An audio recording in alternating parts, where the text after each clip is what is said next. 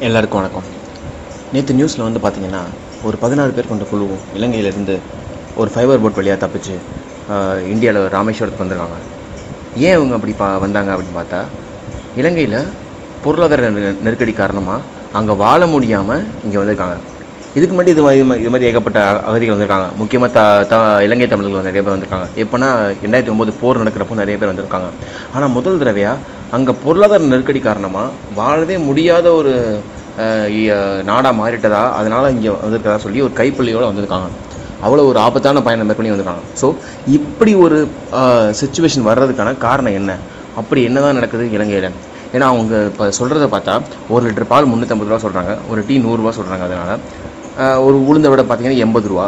ஒரு ஒரு கிலோ அரிசி அப்படின்றது கிடை கிடையாதுங்க. வெறும் கிராம் கணக்கில் அரிசி வாங்குறாங்க. ஒரு ஒரு குடும்பத்துக்கு அஞ்சு கிலோ அரிசி அரிசின்னு ரேஷன் பண்ணிட்டாங்க. பெட்ரோல் பங்க்கில் ஃபுல்லாக க்யூ நிற்கிது அந்த க்யூவில் மூ மூணு முதியவர்கள் நின்று இறந்து போயிட்டாங்க. நல்லா பார்த்தீங்கன்னா நம்ம டிமோனிட்டேஷன் எப்போ நம்ம க்யூவில் நின்று பார்த்தீங்கன்னா ஞாபகம் இருக்கும். அடுத்தது அப்படியே ஞாபகம் வச்சுக்கோங்க. ஆனால் அது ஏடிஎம்ல மட்டும் நிற்காமல் எல்லா இடத்துலையும் நிற்கிறாங்க சூப்பர் மார்க்கெட்டு பெட்ரோல் பங்க் முக்கியமாக இதனால் வந்து ஒரு இது வரைக்கும் வரலாறு காணாத ஒரு நெருக்கடியில் இலங்கை இருக்குது அங்கே வந்து பேப்பர் தட்டுப்பாடுனால என்ன ஆச்சுன்னா அப்போது ஸ்கூல் எக்ஸாம்ஸ்லாம் கேன்சல் பண்ணிட்டாங்க. அதுவும் போல் அங்கே உள்ள ப்ரைவேட் பஸ்ஸெல்லாம் ஓடுறதில்ல காரணம் என்ன பெட்ரோல் இல்லை. அதனால் ஸ்கூல் பசங்கள்லாம் வந்து ஸ்கூல் போக முடியல. ஏன்னா வந்து பஸ் ஓடலை. இந்த மாதிரி ஒரு ஒவ்வொரு பிரச்சனையாக நான் வந்துட்டே இருக்குது ஸோ இந்த பிரச்சனையில் ஏன் நடக்குது அப்படின்றத நீங்கள் கேட்க போகிறோம் ஓகே இப்போ ஏன் இப்போ இலங்கை இலங்கையில் எவ்வளோ பிரச்சனை நடக்குதுன்னா மிக முக்கியமான காரணம் கடன். என்ன கடன்? ஏன் கடன் அப்படின்னா ரெண்டாயிரத்தி ஒம்பது ஒம்பது யுத்தத்துக்கு அப்புறம் அந்த நாட்டையே ச- சீரமைக்க வேண்டிய ஒரு கட்டாயம் ஏற்பட்டுச்சு. அதனால் வந்து ஏகப்பட்ட கடன் வாங்கினாங்க. அந்த கடனெல்லாம் அங்கே ஒழுங்காக பயன்படுத்தியிருந்தாங்கன்னா நாடு எப்பயோ உருப்பிருக்கும்.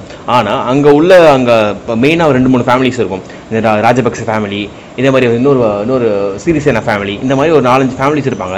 அந்த ஃபேமிலியே அவங்க ஆட்சி மாறி மாறி வந்து அவங்களுக்குள்ளேயே அவங்க குடும்பத்தில் அஞ்சு பேர் அப்படியே ஆட்சியில் உள்ள எல்லா பொறுப்புலையும் இருப்பாங்க. இப்போ பார்த்தீங்கன்னா இப்போ Gotabaya Rajapaksa president Mahinda Rajapaksa prime minister Mahinda ராஜபக்சோட பிள்ளை வந்து ஒரு மினிஸ்டர் கோத்தபய ராஜபக்சே இன்னொரு தம்பி இன்னொரு தம்பி வந்து அவரும் மினிஸ்டரு இந்த மாதிரி அவங்க ஃபேமிலி எல்லாத்தையும் வச்சுப்பாங்க ஸோ இந்த மாதிரி அவங்க ஒவ்வொரு நாட்டுகிட்டே வாங்குற கடன் சீனாட்ட வாங்குற கடன் இந்தியா இந்தியாட்ட வாங்குற கடன் ஜப்பான்ட்ட வாங்குற கடன் அப்புறம் உலக வங்கிட்ட வாங்குற கடன் இந்த கடன் என்ன பண்ணாங்கன்னா அவங்க சொந்த சொந்தத்துக்கு யூஸ் பண்ணிட்டு அதை நாட்டுக்கு யூஸ் பண்ணாம விட்டனால ஏகப்பட்ட பிரச்சனையாச்சு. அதுபோல் இந்த கொரோனா தொற்று வந்ததுக்கப்புறம் அந்த சு சுற்றுலாத்துறையும் முற்றிலும் முடங்கி போனனால அவங்க அந்த நாடால் திரும்பி எழுந்து வரவே முடியலை. இந்த ஒரு கோமாளித்தனத்துக்கான உச்சக்கட்டத்துக்கு ஒரு சின்ன உதாரணம் நம்ம பார்ப்போம். இலங்கையில் ரெண்டாயிரத்தி ஒம்பது யுத்தத்துக்கு அப்புறம் என்னாச்சுன்னா கோ- மஹிந்த ராஜபக்ச பிர- பிரதமராக இருந்தார். அவர் என்ன பண்ணாருன்னா ஒரு கடன் வாங்கினார். கடன் வாங்கி இந்த மாதிரி இன்ஃப்ராஸ்ட்ரக்சர் இன்ஃப்ராஸ்ட்ரக்சர் டெவலப் பண்ண போகிறோம் உள்கட்டமைப்பு வசதிகளை வந்து மேம்படுத்த போகிறோம் அதை மேம்படுத்தினா இப்போ வேலைவாய்ப்புகள் பெருகும். அதனால் வந்து நாடு முன்னேறி பழைய மாதிரி ஆயிரும்னு சொல்லிட்டு என்ன பண்ணாருன்னா அது நாங்கள் வந்து இது சாலை வசதிகள் இதெல்லாம் போட போகிறோம்னு சொல்லி கடன் வாங்கினார். யார்கிட்ட கடன் வாங்கினார்? சீனாட்ட கடன் வாங்கினார். உலக வங்கிட்ட கடன் வாங்கினார். எதை வச்சு கடன் வாங்கினார்? சீனாட்டை வந்து எதை கடன் வச்சு வாங்கினாருன்னா ஹம்பன் தோட்டம் அப்படின்னு ஒரு ஏரியா இருக்குங்க ஹம்பன் தோட்டன்றது ஒரு துறைமுக ஒரு து- துறைமுகம் இருக்கிற ஏரியா. அந்த இடத்த வந்து சீனாக்கு லீஸில் ஒரு லீஸுக்கு விட்டுட்டு லீஸுக்கு எவ்வளவு? தொள்ளாயிரத்தி தொண்ணூத்தொம்பது வருஷம் அப்போ தொண்ணூத்தொம்பது வருஷம் இந்த மாதிரி பெரிய பெரிய லாங் டேர்ம் லீஸுக்கு விட்டுட்டு சீனாட்ட வந்து கடன் வாங்குறது. ஏன் சீனா வந்து இங்கே வாங்கணும் அப்படின்னா சீனா வந்து இங்கே வாங்கினா தான் இந்தியாவுக்கு வந்து எப்பயுமே ஒரு அச்சுறுத்தலாக இருக்க முடியும். அப்போ தான் இந்தியா வந்து எப்பயுமே டெவலப்மெண்ட்டில் கான்சென்ட்ரேட் பண்ணாமல் செக்யூரிட்டியில் கான்சென்ட்ரேட் பண்ணால் இந்தியாவோட டெவலப்மெண்ட் பாதிக்கும் அப்படின்றதுக்காக சீனா வந்து ஒரு அச்சுறுத்தலாக இருக்கணும்னு ஆசைப்படுறதுக்காக இலங்கையில் வந்து நிறைய இடத்த வளைச்சு போட்டிருக்காங்க. அதனால என்ன பண்ணாங்கன்னா இந்தியா வேறு வழி இல்லாமல் நம்மளோட கடற்படையை வந்து சதர்ன் சைடு வந்து அதிகப்படுத்த வேண்டிய சூழ்நிலைக்கு தள்ளப்பட்டிருக்காங்க. இதனால இப்போ வந்து சி- இலங்கை என்ன பண்ணுது? இலங்கை அவனோட ஹம்பந்தோட துறைமுகம் திருகோணமலை திரு திருகோணமலையில் உள்ள ஒரு சிகரம் அந்த சிகரத்தில் வந்து அவங்க பேஸ் ஹெலிபேட் பேஸ் வைக்கிறதுக்காக அதையும் வித்துட்டாங்க இந்த மாதிரி ஏகப்பட்டது பண்ணாங்க. இது முக்கியமாக என்னென்னா ராஜபக்சவோட ஒரிஜினல் அதாவது சொந்த ஊர் வந்து மட்டலா. மட்டலா அப்படின்றது ஒரு சொந்த ஊர். அது வந்து ஒரு பெரிய கிராமம்னு வச்சுக்கோங்க அது அங்கே வந்து மெயினாக வந்து அக்ரிகல்ச்சர் தான் பண்ணுறாங்க அதுலேருந்து ஒரு வந்து சாதாரண குடும்பத்தை ஆள் தான் வந்து மஹிந்த ராஜபக்சே. அதனால் அவர் ஊருக்கு வந்து ஒரு மிகப்பெரிய ஒரு ஏர்போர்ட் கட்டணும் அப்படின்னு சொல்லிட்டு அவர் என்ன பண்ணாருன்னா ஒரு பெரிய ஏர்போர்ட் கட்டிட்டாங்க எங்கள் மத்தலாவில் ஆனால் அந்த ஏர்போர்ட் வந்து ஒரு மிகவும் மோசமான ஏர்போர்ட் எப்படின்னா அங்கே ஆல்ரெடி ரெண்டு ஏர்போர்ட் இருக்குது கொலம்போல ஒன்று இருக்குது இன்னொரு ஏரியாவில் ஒன்று இருக்குது இது போக மத்தலான்ற ஏரியாவில் இன்னொரு ஏர்போர்ட்னா ஆல்ரெடி அவங்க டிராஃபிக் வந்து ரொம்ப கம்மி. அதுவும் போக மூணாவது ஏர்போர்ட் வந்தோடனே டிராஃபிக் இன்னும் கம்மியாகி அந்த ஏர்போர்ட்டுக்கு ஒரு பேரே வச்சிட்டாங்க. வேர்ல்ட்ஸ் மோஸ்ட் எம்டிஎஸ்ட் ஏர்போர்ட்னு பேர் வச்சிட்டாங்க. ஃபோர்ப்ஸ் மேகசின் வந்து என்ன சொன்னாங்கன்னா வேர்ல்ட்ஸ் எம்டிஎஸ்ட் ஏர்போர்ட்னு சொல்லி அந்த மத்த மத்தல ஏர்போர்ட்னு சொல்லிட்டாங்க. எப்போ? ரெண்டாயிரத்தி பதினொன்று ப பன்னெண்டில் கட்டினாங்க. பதிமூணு பதினாலுலேயே வந்து அதோட ஏர் டிராஃபிக் கம்மியாயிருச்சு இப்போ போக போக பதினஞ்சு பதினாறுல மொத்தமாக சுற்றில் முற்றிலும் நின்னோன்னு என்ன பண்ணாங்கன்னா பேசாமல் இதை வந்து பைலட் ட்ரைனிங் இந்த மாதிரி ஒரு ஸ்கூல் ஆரம்பிச்சிடலாம். ஃப்ளையிங் ஸ்கூல் ஆரம்பிச்சு அது மூலமாக வருமானம் பார்த்துக்கலாம் அப்படின்ற மாதிரி பிளான் பண்ணாங்க. ஆனால் அதெல்லாம் சரிப்பட்டு வராதுன்னு சொல்லிட்டு இப்போ அந்த ஏர்போர்ட்டை கடைசியில் கை- கை விட்டுட்டாங்க.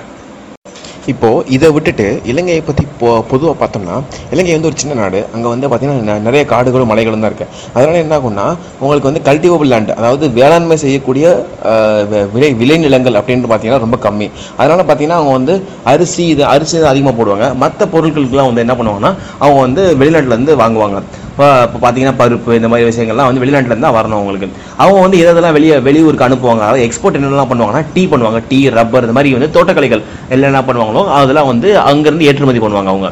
மற்ற எல்லாமே வந்து அவங்க இறக்குமதி தான் பண்ணியாகணும் அத்தியாவசிய தேவைகள் அனைத்துமே அவங்க வந்து இறக்குமதி தான் பண்ணுறாங்க ஏன்னா அவங்க பார்த்தீங்கன்னா ரைஸ் அதிகமாக போடுவாங்க. ஆனால் அந்த ரைஸ் வந்து அவங்களோட தேவைக்கு பத்தாது. என்ன இருந்தாலும் அவங்களுக்கு இடம் கம்மியாக இருக்கனால அவங்களால தேவைக்கு அதிகமாக தேவைக்கு ஏற்ற மாதிரி அவங்களால ப்ரொடியூஸ் பண்ண முடியாது. அதனால எல்லாமே இம்போர்ட் தான் பண்ணுவாங்க. ஸோ இம்போர்ட் அப்படின்னு வரும்போது அவங்களுக்கு அந்நிய செலாவணி அப்படின்னு ஒன்று தேவைப்படும். அதாவது ஃபாரின் கரன்சி தேவைப்படும். இப்போ ஃபாரின் கரன்சி இந்த இடத்துல என்னன்னு பார்த்தா தான் அவங்களுக்கு வந்து என்ன பிரச்சனை? ஏன் அந்த கடனால இவ்வளவு தத்தளிக்கிறாங்க அப்படின்றது புரியும். ஸோ அந்நிய செலவாணினா என்னன்னு பார்த்துருவோம். இப்போ பொதுவாக பார்த்தீங்கன்னா இப்போ ஒரு ஒரு நாடு வந்து இன்னொரு நாட்டு ஏதாவது வாங்குறாங்க பொருள் வாங்குறாங்க அப்படின்னா வர்த்தகம் வந்து உலக லெவலில் இப்போ வந்து டாலரில் தான் நடக்குது. இப்போ இந்தியா வந்து இங்கிலாண்டுக்கோ இங்கிலாந்துக்கோ இங் இங்கிலாண்ட்டை வாங்குறாங்களோ இல்லை இந்தியா வந்து இலங்கைகிட்ட ஏதாவது வாங்குறாங்களோ எதாக இருந்தாலும் எந்த ஒரு நாடு இன்னொரு நாடுக்கு வாங்கும்போது அவங்க டாலரில் தான் அவங்க வந்து பொருட்களை வாங்குறாங்க விற்கிறாங்க இப்போ நம்ம இந்தியா வந்து ஈரான்லேருந்து சவுதி அரேபியாலேருந்து வந்து ப- பெட்ரோல் இதெல்லாம் வாங்குறாங்க அப்படின்னா அவங்க இந்தியா வந்து இத்தனை டாலர் கொடுத்துரும் அந்த டாலருக்கு ஏற்ற மாதிரி அவங்க வந்து இது என்ன பண்ணுவாங்க? பெட்ரோல் கொடுப்பாங்க. ஸோ இதே மாதிரி தான் எல்லா வர்த்தகமும் வந்து டாலரை மைய மையப்படுத்தி வச்சு தான் நடக்குது. இப்போ பார்த்தீங்கன்னா டாலர் மட்டும் நிறைய க இது வச்சுக்க வச்சுக்க கிடையாது. சில பேர் என்ன பண்ணுவாங்கன்னா தங்கத்தில் வர்த்தகம் பண்ணுவாங்க. அப்புறம் வந்து யூரோவில் வர்த்தகம் பண்ணுவாங்க. அப்புறம் அப்புறம் வந்து ரஷ்யாவோட வ- ரூபலில் பண்ணுவாங்க.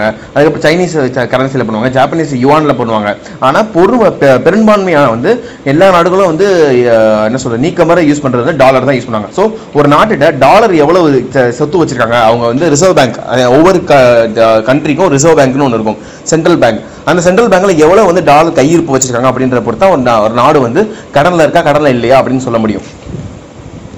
ஸோ இப்போ வந்து எவ்வளோ டாலர் இருக்கோ அதுக்கேற்ற மாதிரி தான் நம்ம பொருள் வாங்க முடியும் வெளிநாட்டில் இருந்து இப்போ நம்ம இந்தியாவில் வந்து எவ்வளோ டாலர் இருக்கோ அதுக்கேற்ற மாதிரி தான் நம்ம வந்து வெளிநாட்டில் இப்போ அதிகமாக நம்ம இறக்குமதி என்ன பண்ணுறோம்னா இப்போ வந்து இது பெட்ரோல் தான் அதிகமாக இறக்குமதி பண்ணுறோம் ஸோ அந்த மாதிரி விஷயங்களுக்குலாம் வந்து என்ன தேவைப்படும்னா இந்த மாதிரி அந்நிய செலாவணி அப்படின்னு சொல்லப்படுகிற ஃபோரெக்ஸ் ரிசர்வ் அது வந்து அதிகமாக தேவைப்படும். இது வந்து இலங்கையில் சுத்தமாக இல்லாமல் போச்சு. இதனால இந்த டாலர் பிரச்சனையே ஏன் அங்கே வந்துச்சு அப்படின்னா இலங்கையில் வந்து மிக முக்கியமாக வந்து அதிகமாக அவங்களுக்கு வருமானம் கொடுக்கக்கூடியது வந்து என்னென்னா இந்த டூரிசம் தான். இப்போ கோவிட் இதனால் வந்து ஃபஸ்ட்டு வந்து ரெண்டாயிரத்தி பத்தொம்போதில் ஈஸ்டர் நாளில் ஒரு பாம்பு வெடிச்சிச்சு ஒரு க- க- ஒரு கிறிஸ்தவ தேவாலயத்தில். அதனால் என்ன ஆச்சுன்னா அதிகமாக டூரிஸ்ட் வர்றதை விரும்ப விரும்பாமல் போயிட்டாங்க. ஸோ அது முத அடி. அதுக்கடுத்து வந்து கோவிட் வந்ததுக்கப்புறம் மொத்தமாகவே வந்து அந்த சுற்றுலாத்துறை வந்து படுத்துடுச்சு இதனால அவங்களுக்கு கிடைக்கக்கூடிய ஃபோரெக்ஸ் ரிசர்வ் வந்து கம்மியாயிட்டே வந்துச்சு. இதுக்கப்புறம் ரெண்டாவது வழி என்னன்னா அவங்க வந்து அதிகமாக வந்து வளைகுடா நாடுகள் அதாவது கல்ஃப் கண்ட்ரிஸ் அந்த அராப் கண்ட்ரிஸ் எல்லாம் வந்து அவங்க ஸ்ரீலங்காக்காரங்க நிறைய வேலை பார்த்தாங்க. ஸோ அவங்க அனுப்புகிற வந்து காசு ஊருக்கு அனுப்புகிற காசு வந்து அதிகமாக வந்துட்டு இருந்துச்சு. இந்த ரெண்டுமே தான் வந்து அவங்களுக்கு அந்நிய செலாவணி அதிகமாக கொடுத்துட்டு இருந்துச்சு. இப்போ இந்த கோவிட்னால வளைகுடா நாடுகள்லேருந்து எல்லாமே என்ன பண்ணிட்டாங்கன்னா திருப்பி சொந்த ஊருக்கே வந்துட்டாங்க. அதனால அங்கே வேலை வேலை வாய்ப்பின்மையும் அதிகமாயிருச்சு. அதே நேரத்தில் அந்நிய செலாவணியும் தடைபட்டு போச்சு. இப்போ இந்தியா ஏன் ஓரளவுக்கு ஸ்டேபிளாக இருக்குது அப்படின்னு கேட்டிங்கன்னா இந்தியா வந்து ஓரளவுக்கு பெரிய கம்பேர் பண்ண ரொம்ப ரொம்ப பெரிய நாடு. அதே மாதிரி நம்ம இந்தியர்கள் வந்து நிறைய இடத்துல இருக்காங்க. ஃபார் எக்ஸாம்பிள் இப்போ வந்து இப்போ யூஎஸ் யூகே ஆஸ்திரேலியா இந்த மாதிரி ஏகப்பட்ட இடத்துல இந்தியா உலகத்தில் வந்து அதிகமாக சொந்த நாட்டோட அதிக நாள் அதிக பேர் வெளியே இருக்காங்கன்னா அப்படின்னா இந்தியர்கள் தான் அதிகமாக இருக்காங்க. அதனால் என்ன ஆகும்னா உங்களுக்கு அதிகமாக வந்து அவங்க வெளிநாட்டு காசுகள் டாலர் வந்து அதிகமாக வந்து இந்தியாவுக்குள்ளே வரும். எப்படி? இந்த மூலமாக ஃபார் எக்ஸாம்பிள் எப்படி? எப்படின்னா நம்மளோட அண்ணனோ அக்காவோ யாரோ ஒருத்தவங்க வந்து கனடாலேயோ யூஎஸ்லேயோ யூகேலையோ யாரோ இருப்பாங்க. நமக்கு தெரிஞ்சவங்க. அவங்க வந்து அவங்க வீட்டுக்கு வந்து காசு அனுப்புவாங்க. அந்த காசெல்லாம் வந்து எங்கே போகும்னா அது வந்து ஒரு மெக்கானிசம் மூலமாக அது வந்து இந்தியா இந்தியாவோட ஃபோர் எக்ஸோட சேவ் ஆகும் ஸோ இதெல்லாம் தான் வந்து என்ன ஆகும்னா ஃபாரஸ்ட் ரிசர்வில் வரும். ஸோ இந்த ஃபாரஸ்ட் ரிசர்வ் வந்து ஸ்ரீலங்காவில் தடைப்பட்டு போச்சு. ஏன்னா கோவிட்னால வளைகுடா நாடுகள் வந்து எல்லாரும் என்ன பண்ணாங்க திருப்பி ஸ்ரீலங்காக்கே வந்துட்டாங்க. ஸோ இந்த ஃபோரஸ்ட் சிஸ்டம் இல்லாமல் போனனால அவங்களால எதையுமே வாங்க முடியல. ஃபார் எக்ஸாம்பிள் எப்படின்னா அவங்களால கூகுள் மேப் கூட இனிமேல் திருப்பி யூஸ் பண்ண முடியாது. இப்போ நம்ம ஈஸியாக நம்ம கூகுள் மேப் யூஸ் பண்ணிக்கிட்டு இருக்கோம். அது கூட அவங்களால யூஸ் பண்ண முடியாது. ஏன்னா கூகுள் மேப் யூஸ் பண்ணணும்னா கூகுள்ன்ற கம்பெனி வந்து இலங்கை அரசை வந்து காசு கொடுக்கணும். அந்த காசு கூட இல்லாமல் போச்சு. ஏன்னா அந்த கடனால. அதுக்கப்புறம் இப்போ ரீசெண்டாக ஒரு ரெண்டு மாதம் என்ன பண்ணாங்கன்னா அவங்களுக்கு வந்து சொந்தமாக வந்து இலங்கை அரசுக்கு சொந்தமாக ஆயில் ரீஃபைனரி ஒன்று இருந்துச்சு. அதையும் இழுத்து மூடிட்டாங்க. ஏன்னா அவங்களால க்ரூட் ஆயில் வாங்குறதுக்கான சக்தி இல்லை. ஏன்னா க்ரூட் ஆயில் வாங்கினா தான் அதை சுத்தம் பண்ணி சுத்திகரிப்பு பண்ணி அதை பெட்ரோலாக மாற்றி அதுக்கப்புறம் விற்கலாம் ஆனால் க்ரூட் ஆயில் வாங்குறதுக்கு காசு இல்லையே. அப்புறம் ரீஃபைனரி ஆனால் ரீஃபைனரி போச்சு. அங்கே உள்ள இருந்த வேலை மக்களின் வேலை வாய்ப்பும் போச்சு. இப்போ தான் வந்து என்ன பிளான் பண்ணாங்கன்னா ரெண்டாயிரத்தி பத்தொம்போதில் எலெக்ஷன் நடந்துச்சு இலங்கையில். அந்த இல அந்த இல அந்த எலெக்ஷனில் வந்து அவங்க வந்து மிக முக்கியமான வாக்குறுதி என்னென்னா இலங்கையில் வந்து அதிகமாக டேக்ஸ் இருக்குது அந்த அந்த வரியை வந்து நான் குறைக்க போகிறேன் அப்படின்றக்காக வந்து கோத்தபய ராஜ ராஜபக்சேவோட மிகப்பெரிய ஒரு வாக்குறுதி. அதனால் அவர் என்ன பண்ணார்? வந்தோடனே ஐம்பது பர்சன்ட் டேக்ஸை வந்து எல்லாத்தையும் குறைச்சிட்டாரு. அதனால அரசுக்கான வருமானம் வந்து பாதியை குறைஞ்சிருச்சு. இதனால் என்ன ஆச்சுன்னா ஏகப்பட்ட நி- நி- நிதி நெருக்கடி வந்துச்சு. அவர் கோத்தபய ராஜபக்சே என்ன சொன்னார்னா இப்போ வந்து இதை வரியை குறைச்சினால நமக்கு வந்து எக்ஸ்போர்ட் அதிகமாகும். அதனால் வந்து நம்ம நாடு வந்து பழைய மாதிரி ஆயிடலாம் அப்படின்ற ஒரு- ஒரு ஒரு ஐடியா சொன்னார். ஆனால் அது சொன்ன மாதிரி எதுவுமே நடக்கலை. அப்போ தான் வந்து அவருக்கு என்ன என்ன ஐடியா சொன்னாங்கன்னா இந்த மாதிரி நம்ம வந்து இற இறக்குமதியை ஃபுல்லாக நம்ம வந்து கண்ட்ரோல் பண்ணணும். இறக்குமதியை வந்து த த சில சில பொருட்களுக்கு தடை பண்ணோம்னா நம்ம வந்து நாடு சுபிச்சமாயிரும் அப்படின்ற மாதிரி யாரோ ஐடியா சொல்லியிருக்காங்க. ஆனால் என்ன பண்ணியிருக்காங்க? யாரும் யார் சொன்ன இந்த யார் சொன்ன ஐடியான்னு தெரியல. என்ன பண்ணாங்கன்னா மிக முக்கியமாக நிறைய பொருட்களுக்கு இறக்குமதியை தடை பண்ணாங்க. எப்போ? போன போன மே மாதம் அதாவது மே ரெண்டாயிரத்தி இருபத்தொன்னில் இறக்குமதி தடை பண்ணுறாங்க எதுக்கு? ஆர்டிஃபிஷியல் ஃபெர்டிலைசர்ஸ் அதாவது நம்ம உரம் போடுவோம்ல. யூரியா ஃபாஸ்பேட் இந்த மாதிரி உரம் போடுவோம்ல நம்ம வ- வயல்களுக்கு. அந்த ஃபெர்டிலைசர் வந்து தடை பண்ணிட்டாங்க. ஏன்னா நான் வந்து மு- முழுவதும் வந்து இயற்கை வேளாண்மைக்கு போக போகிறேன் அதாவது மாட்டு முத்திரம் மா- இந்த மாதிரி சேர்ந்து இதெல்லாம் போ- போட்டு நான் வந்து இயற்கை முறையில் வேலை வே- வேளாண்மை செஞ்சு அதில் வந்து நான் பெரிய பணம் பார்க்க போகிறேன் அப்படின்ற மாதிரி ஒரு ஒரு முட்டாள்தனமான ஐடியாவில் அவர் பண்ணார். ஆனால் அவருக்கு என்ன புரியல அப்படின்னா ஏன் நம்மளாம் இயற்கை வேளாண்மையை விட்டுட்டு இந்த மாதிரி ஃபெர்டிலைசருக்கு போனோம் உரத்துக்கு போனோம் அப்படின்றது புரியல. ஏன் போனோம்? இயற்கை வேளாண்மையில் விளைச்சல் அதிகமாக வரல. அதனால நம்ம இந்த இந்த மாதிரி எக்ஸ்ட்ரா வந்து சத்து வயல்களுக்கு சத்து சத்து கொடுக்கறதுக்காக ஃபாஸ்பேட் யூரியா அப்படின்ற மாதிரி ஏகப்பட்ட ஆர்டிஃபிஷியல் ஃபெர்டிலைசர் நம்ம கொடுக்க ஆரம்பித்தோம் அதனால தான் நமக்கு என்னாச்சுன்னா உற்பத்தி பெருகுச்சு. அதனால தான் நம்மளோட நம்மளோட பெருகும் ஜனத்தொகையை வந்து நம்மளால் வந்து சாப்பாடு போட முடிஞ்சிச்சு. இந்தியாவையே ஒரு உதாரணமாக எடுத்துக்கிட்டா நமக்கு கிரீன் ரெவல்யூஷன் அப்படின்றது அறுபதுகளின் இறுதியில் வந்து தொடங்க தொடங்குச்சுன்னு வச்சுக்கோங்க. இந்த அறுபதுகளின் இறுதியில் தொடங்கின அந்த கிரீன் ரெவல்யூஷனால தான் நமக்கு நம்மளால என்ன ஆச்சுன்னா நம்ம நம்ம நம்மளோட ம- மக்கள் தொகைக்கு வந்து சாப்பாடு போட முடிஞ்சிச்சு. அதுக்கு முன்னாடி நம்ம வெறும் ஆயிரத்தி தொள்ளாயிரத்தி ஐம்பதுல பாருங்க நம்ம வந்து யூஎஸ்ல இருந்து ட- டன் டன்னா வந்து கப்பல்ல இருந்து அரிசி இறங்கும். எங்க யூஎஸ் அமெரிக்கா எங்க இருக்கு அங்க இருந்து இந்தியாவுக்கு அரிசி வரும். அதுக்கப்புறம் என்னாச்சுன்னா ஒரு இந்த கிரீன் ரெவல்யூஷன் வந்து இருபது வருஷத்துல நம்ம வந்து ஏற்றுமதி நாடா மாறிட்டோம். இப்போ வரைக்கும் நம்ம வந்து அரிசி அரிசியில் வந்து அ- அறுதி பெரும்பான்மையாக இருக்கும். அதாவது நம்ம வந்து உற்பத்திக்கு தேவைக்கு ஏற்ப உற்பத்தி பண்ணுறோம் அதை விட அதிகமாக உற்பத்தி பண்றதுனால நம்ம வந்து வெளிநாட்டுக்கு ஏற்றுமதி பண்ணுறோம் எதனால்? இந்த கிரீன் ரெவல்யூஷனால் இதனால தான் என்னாச்சுன்னா உற்பத்தி பெருகுச்சு. அதே அதே நேரத்தில் என்னாச்சுன்னா குறைந்த குறைந்த நிலத்திலே வந்து அதிக விளைச்சல் வந்துச்சு. இது வந்து நம்ம ஹைபிரிட் அப்படின்ற மாதிரி காலம் சொல்லுவாங்க. ஹைபிரிட் போயிடுச்சு எல்லாமே உடல்லாம் கெட்டு போச்சு அப்படின்ற மாதிரி சொல்லிக்கிட்டு இருக்காங்க. அது ஓர கொஞ்சம் ஓரளவுக்கு உண்மை இருந்தாலும் ஆனால் பெரும்பான்மையாக நமக்கு என்ன ந- நல்லதுதான் நடந்திருக்கு. ஏன்னா அதனால தான் நம்மளோட இவ்வளோ நூற்றி முப்பது கோடி மக்கள் உள்ள நாட்டில் அரிசியை வந்து நமக்கு தேவையானது விளைவிச்சு அதே நேரத்தில் வெளிநாட்டுக்கு அனுப்புகிறோன்னா அது மிகப்பெரிய ஒரு சாதனை தான் இதை புரிஞ்சுக்காம என்ன பண்ணாங்கன்னா இலங்கையில் வந்து ஒட்டு மொத்தமாக ஒரே நாளில் எல்லா ஃபெர்டிலைசரும் பேன் அப்படின்னு சொல்லிட்டாங்க. இதனால் என்னாச்சுன்னா ஃபார்மர்ஸ்க்கு ஒன்றும் புரியல. அதுக்கு காரணம் கேட்டவங்க அவங்க என்ன சொன்னாங்கன்னா நாங்கள் வந்து ஒரு க்ரீன் கமிட்டி அமைச்சோம். அந்த க்ரீன் கமிட்டி என்ன சொன்னாங்கன்னா இந்த மாதிரி இது வந்து ஆர்டிஃபிஷியல் ஃபெர்டிலைசர் பேன் பண்ணால் நம்மளாம் எல்லா ஆறு இயற்கை வேளாண்மைக்கு பேரலாம் இயற்கை வேளாண்மைக்கு தான் இப்போ வந்து மவுஸ் அதிகம். உலகம் ஃபுல்லாக வந்து எல்லாரும் இயற்கை வேளாண்மை அப்படின்ற நோக்கி திரும்பிக்கிட்டு இருக்காங்க. அதனால் இப்போ நம்ம இயற்கை வேளாண்மையில் விளைஞ்ச டீ இயற்கை வே வேளாண்மையில் விளைஞ்ச அரிசி அப்படின்ற மாதிரி சொன்னோம்னா நமக்கு அதிகமாக மார்க்கெட் கிடைக்கும். அந்த மார்க்கெட்டை நம்ம வந்து கேப்சர் பண்ணோம்னா நமக்கு அதிகமாக வருமானம் வரும் அப்படின்னு சொல்லியிருக்காங்க.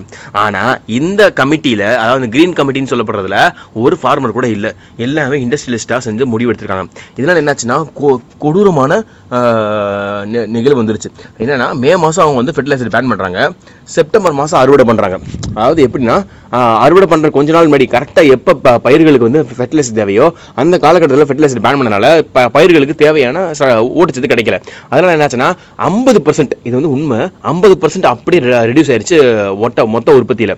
ஸோ நூறு நூறு குவிண்டால் வந்துட்டு இருந்துச்சுன்னா ஐம்பது குவிண்டால் தான் இந்த நெல் வந்துருக்கு இது வந்து வெறும் செப்டம்பர்லேயே ரிசல்ட் தெரிஞ்சிருச்சு. மே மாதம் அவங்க பேன் பண்ணுறாங்க செப்டம்பர் மாதம் ரிசல்ட் தெரிஞ்சிருச்சு. அதனால என்னன்னா கிளிநொச்சி இந்த மாதிரி இப்போ வே- வேளாண்மை அதிகமாக செய்யக்கூடிய பகுதிகளான வடக்கு மற்றும் கிழக்கு மாகாணங்கள் அதாவது தமிழர்கள் அதிக வாழும் மாகாணங்களில் வந்து ரொம்ப பெரிய பஞ்சம் மாதிரி ஆகிப்போச்சு அப்போ இருந்தே இந்த பிரச்சனை வந்து அதிகமாக இருந்திருக்கு. காரணம் என்னென்னா வெறும் ஐம்பது பர்சன்ட் தான் வந்து உற்பத்தி வந்திருக்கு. இதனால என்ன ஆகும்னா ஆட்டோமேட்டிக்காக அவங்களுக்கு வந்து தட்டுப்பாடு ஏற்படும். இதை இதை புரிஞ்சுக்கிட்டு அதுக்கப்புறம் தான் அவங்களுக்கு வந்து இப்போ தப்பு தெரிஞ்சிருக்கு. தெரிஞ்சதுக்கப்புறம் என்ன பண்ணாங்க நவம்பர்லேயே வந்து அந்த பேனை வந்து ரீவக் திரும்பி வாங்கிட்டாங்க. இப்போ யூரியா மட்டும் இன்னும் பேன்லேயே இருக்குது அது ஏன்னு தெரியல. இப்போது இந்த இயற்கை வேளாண்மை அதில் என்ன ப்ராப்ளம் அப்படின்னு பார்த்தீங்கன்னா உற்பத்தி செலவு தாங்க. இது நார்மல் வே இப்போ நம்ம நார்மலாக இப்போ பண்ணிட்டு இருக்கிறத விட இயற்கை வேளாண்மைக்கு போனோம்னா பத்து சதவீதம் அதிகமாக வந்து உற்பத்தி செலவு ஆகும் இப்போ உற்பத்தி செலவு அதிகமாக இருக்கனால என்ன ஆகும்னா நீங்கள் எவ்வளோ தான் விற்றாலும் உங்களுக்கு லாபம்ன்றது கம்மியாக வரும் ஏங்க லாபம் முக்கியம்னா லாபம் இருந்தால் தான் ஒரு விவசாயி வந்து சந்தோஷமாக விவசாயம் செய்வான். நீங்கள் இப்போ ஊரில் போய் ஒரு விவசாயிட்ட கேட்டிங்கன்னா ஏன் இதை செய்கிறீங்க அப்படின்னா வந்து நூற்றில் ஒருத்தர் வேணால் ரொம்ப சந்தோஷம் இதனால சோறு போடுறேன் பெருமை இருக்குது அப்படின்றது பேசலாம். அது கூட ரொம்ப கஷ்டம் தான் மற்றவங்க எல்லாருமே வேறு வழி இல்லாமல் இதுல தான் காசு வருதுன்றனால பண்ணுறாங்க நிறைய பேருக்கு வேறு வழி இல்லை வேறு வேலையும் தெரியாது. அதனால தான் எல்லாரும் இயற்கை அதனால தான் எல்லாரும் விவசாயம் பண்ணுறாங்க இப்போ அவங்கள்ட்ட போய் கண்டிப்பாக நீ இயற்கை வேளாண்மை தான் பண்ணணும் அப்படின்ற மாதிரி ஒரு கட்டுப்பாடு விதிச்சிங்கன்னா அந்த அங்கே வந்து உற்பத்தி செலவு அதிகமாக இருக்கும்போது அவங்களுக்கு லாபம் கம்மியாக இருக்கும். லாபம் கம்மியாக இருந்தால் அடுத்த போகத்துக்கு முதலீடு பண்ணுறது கம்மியாயிரும். ஸோ ஒவ்வொரு த- போகத்துக்கும் முதலீடு கம்மியாகும் போது அவன் உற்பத்தி ரொம்ப ரொம்ப கம்மியாகிட்டே வரும். அதுவும் போல நேச்சர் அப்படின்ற சயின்ஸ் ஜேர்னல் என்ன சொல்றாங்கன்னா இயற்கை வேளாண்மையில அதிகமாக நிலம் தேவைப்படும் தேவைப்படும். ஏன்னா இயற்கை வேளாண்மையில ஹைபிரிட் இந்த மாதிரி ஆர்டிஃபிஷியல் ஃபெர்டிலைசர் போடாம உங்களால அதிக விளைச்சல் பெற முடியாது. அதனால இந்த பசுமை வீடன்ல பார்த்துட்டு இவ்வளோ ஒரு ஒரு ஏக்கரில் இவ்வளவா அவ ரெண்டு ஏக்கர்ல இவ்வளவு சம்பாதிச்சாரு ஒரு கோடி சம்பாதிச்சாரு ரெண்டு கோடி சம்பாதிச்சாரு அப்படின்றதெல்லாம் வந்து கட்டுக்கதை தான். அது யாருக்கோ ஒருத்தருக்கு நடக்கும் எல்லாருக்கும் நடக்காது. அதனால இந்த நேச்சர் சயின்ஸ் ஜேர்னல் சொல்றது படி பார்த்தோம்னா இயற்கை வேளாண்மைக்கு அதிகமாக நிலம் தேவைப்படும். இங்கே இங்கே வந்து அதிகமாக நிலம் தேவைப்படும் போது அதிகமாக வந்து காட்டை காட்டை அழிக்க வேண்டியிருக்கும். அதனால என்ன ஆகும்னா அனிமல்ஸ் அதிகமாக வந்து வெளியே காட்டை விட்டு வெளியே துரத்தப்படும். இந்த துரத்தப்படுகிற அனிமல்ஸ்ல இருந்தால் தொட்டு நோய் பரவுது. இப்போ இந்த கொரோனாவே எடுத்துட்டீங்கன்னா அங்கே வந்து ஒரு ஒரு வவ்வால் மூலமாக பரவுச்சு இது மாதிரி ஆந்த்ராக்ஸ் இது மாதிரி ஏகப்பட்ட நோய்கள் இருக்க வைரஸ்கள் இருக்குன்னு இந்த வைரஸ்கள்லாம் எங்கே இருக்கும்னா காட்டு விலங்குகிட்ட இருக்கும். அந்த காட்டு விலங்குகள்கிட்ட வந்து நமக்கு தொ- தொற்றுறதுக்கான வாய்ப்பு அதிகமாக இருக்கும் அதனால இயற்கை வேளாண்மை என்ன சொல்கிறாங்கன்னா அதுவும் போல கிரீன் ஹவுஸ் கேஸும் அதிகமாக எமிட் பண்ணும்.